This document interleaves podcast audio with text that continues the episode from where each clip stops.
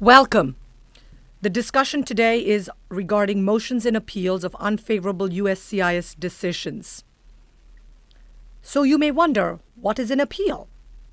An appeal is a request to review the unfavorable decision by a higher appellate body. In the immigration context, many unfavorable decisions issued by USCIS are appealed to the Administrative Appeals Office or the AAO. However, USCIS denials or revocations of some cases, such as family based visa petitions, are appealed to the BIA or the Board of Immigration Appeals. Yet other decisions, such as an application for adjustment of status, cannot be appealed at all. The denial decision issued by USCIS would normally advise the applicant or the petitioner if an appeal can be filed, what form to use, and indicate the appropriate appellate office that can review the type of case. Re- whether or not an appellate body can review a specific case and can accept an appeal, most decisions issued by USCIS often can and are challenged if the clients are not happy with what they're doing by either filing a motion to reopen or a motion to reconsider directly with the USCIS. This is also an option that's available in the case of an adjustment of status or I 485 denial or a decision that is not pleasing to the adjustment applicants. So, the next question that would be natural is what exactly is a motion? Well, there are two kinds of motions that are commonly used. One is a motion to reopen, and the other is a motion to reconsider. Either one of these motions is a request to reverse the denial or the revocation or adverse decision sent um, that is filed with the same office with the USCIS to to challenge the decision of either the USCIS or a field office or a district office that issued the decision. It is generally reviewed by the same officer who had reviewed and issued the original decision. So, what exactly is the difference between a motion to reopen and a motion to reconsider, you may wonder? A motion to reconsider the unfavorable decision provides legal support to the argument as to why the decision was incorrect. So remember, when you are asking for reconsideration, a motion to reconsider, it is based on a legal argument, it's a legal basis. If USCIS reconsiders the earlier decision, it would generally reopen and then approve the case in one action if possible, or pre approve the case where the immediate approval is not possible, example, when a visa number is not available for an adjustment applicant. On the other hand, a motion to reopen is based on information, which is usually factual information as opposed to legal information, which was not previously available at the time of the initial filing and supported by affidavits or other factual evidence that can now be submitted that would help the person to reverse the earlier negative decision. If a motion to reopen meets the requirements, the underlying decision is revoked.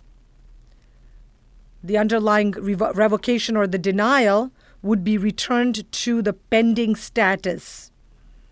USCIS may then review the evidence again and either approve or deny the case. So you can see that there's a big difference, though people do tend to get confused and use the terms motion to reopen and motion to reconsider interchangeably. So the next question that you may wonder is what are the time constraints in order to file an appeal or a motion and the processing time, etc. But the time restrictions by law is that an appeal or a motion is generally filed within 30 days after the date of the earlier decision. If the decision was mailed, then there are three additional days added to the initial 30 day period to file the motion or appeal. If the date the appeal or motion is due falls on a weekend or a federal holiday, the due date generally then rolls over to the next business day, though we usually advise people not to try to take that into account unless they absolutely need to. In case of appeals, the petitioner or the applicant may file the notice of appeal within the first 30 days or 33 days in case of mailing, and request additional time to file a legal brief and any documents to support the legal brief. The brief with all supporting documents should be filed within the 30 days after the signature date on the notice of appeal and sent directly to the AAO. Though most people do su- suggest filing the appeal and the uh, motion notice at the same time within the first 30 or 33 days, but one does have this option in cases of appeals. Revocation decisions subject to the jurisdiction of the Board of Immigration Appeals or BIA should be filed within 30 days of the revocation. Most revoked immigrant petitions subject to the jurisdiction of the AAO can only be appealed within 15 days. So it's 30 in most cases, except where there's a revocation where and it's subject to the jurisdiction of the AAO, then it's generally 15 days. Later filed appeals to the AAO are treated as a motion to reopen or a motion to reconsider and reviewed at the USCIS Service Center if they meet the filing requirements of the motion. Late filed motions to reopen can only be accepted if they meet certain additional requirements, such as changes in circumstances with new facts not available at the time of the initial submission, or a change in the law. Motions to reconsider the decision will not be accepted if they are filed outside of the 30 or the 33 day period for filing. So, who can file the appeal or the motion? Only parties who are directly impacted or affected by the decision can file an appeal or a motion. This does not include beneficiaries of immigrant and non immigrant visa petitions. Appeals or motions can also be filed by the attorney or represented, representative of the party that is affected by the decision. So the next question is what are the processing times?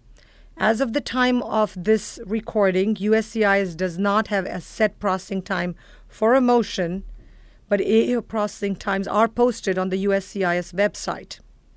Processing times for appeals filed with the AAO and the BIA are generally very long, as they can take, in many cases, longer than a year. Motions and appeals can be expedited if they satisfy the general criteria for expediting cases but the criteria are strictly applied and the criteria are listed both on the USCIS website and on Murthy.com in various articles in the Murthy Bulletin. The next question is Does the filing of a motion or appeal allow the applicant to continue to remain legally in any sort of legal status in the US or even in a period of authorized stay? And the simple answer, unfortunately for most people, is that the, it is no meaning that you are not allowed to stay simply by virtue of having filed the appeal or the motion if the unfavorable decision resulted in termination or denial of the person's non immigrant status in the U.S. The, the affected party has a choice of either challenging that decision by filing a motion or appeal, or in fact, in most cases, we recommend either a quick, fast, maybe a premium processing H 1B petition filing if applicable, etc. The fact of filing does not give any status protection benefits to the applicant or the beneficiary who remains out of status or who is unlawfully present during the pendency of the appeal or motion. If the underlying case is finally reopened and then approved, the gap in status is cured, but that's cured retroactively. If, however, the original decision stays, meaning that the adverse decision remains, then the start date for the failure to maintain status remains the date of the original denial or the revocation. Finally, a question that we're often asked is whether a filing fee can be waived. Generally, filing fees cannot be waived, as USCIS has indicated that motions and appeals submitted without the fee will just simply get rejected.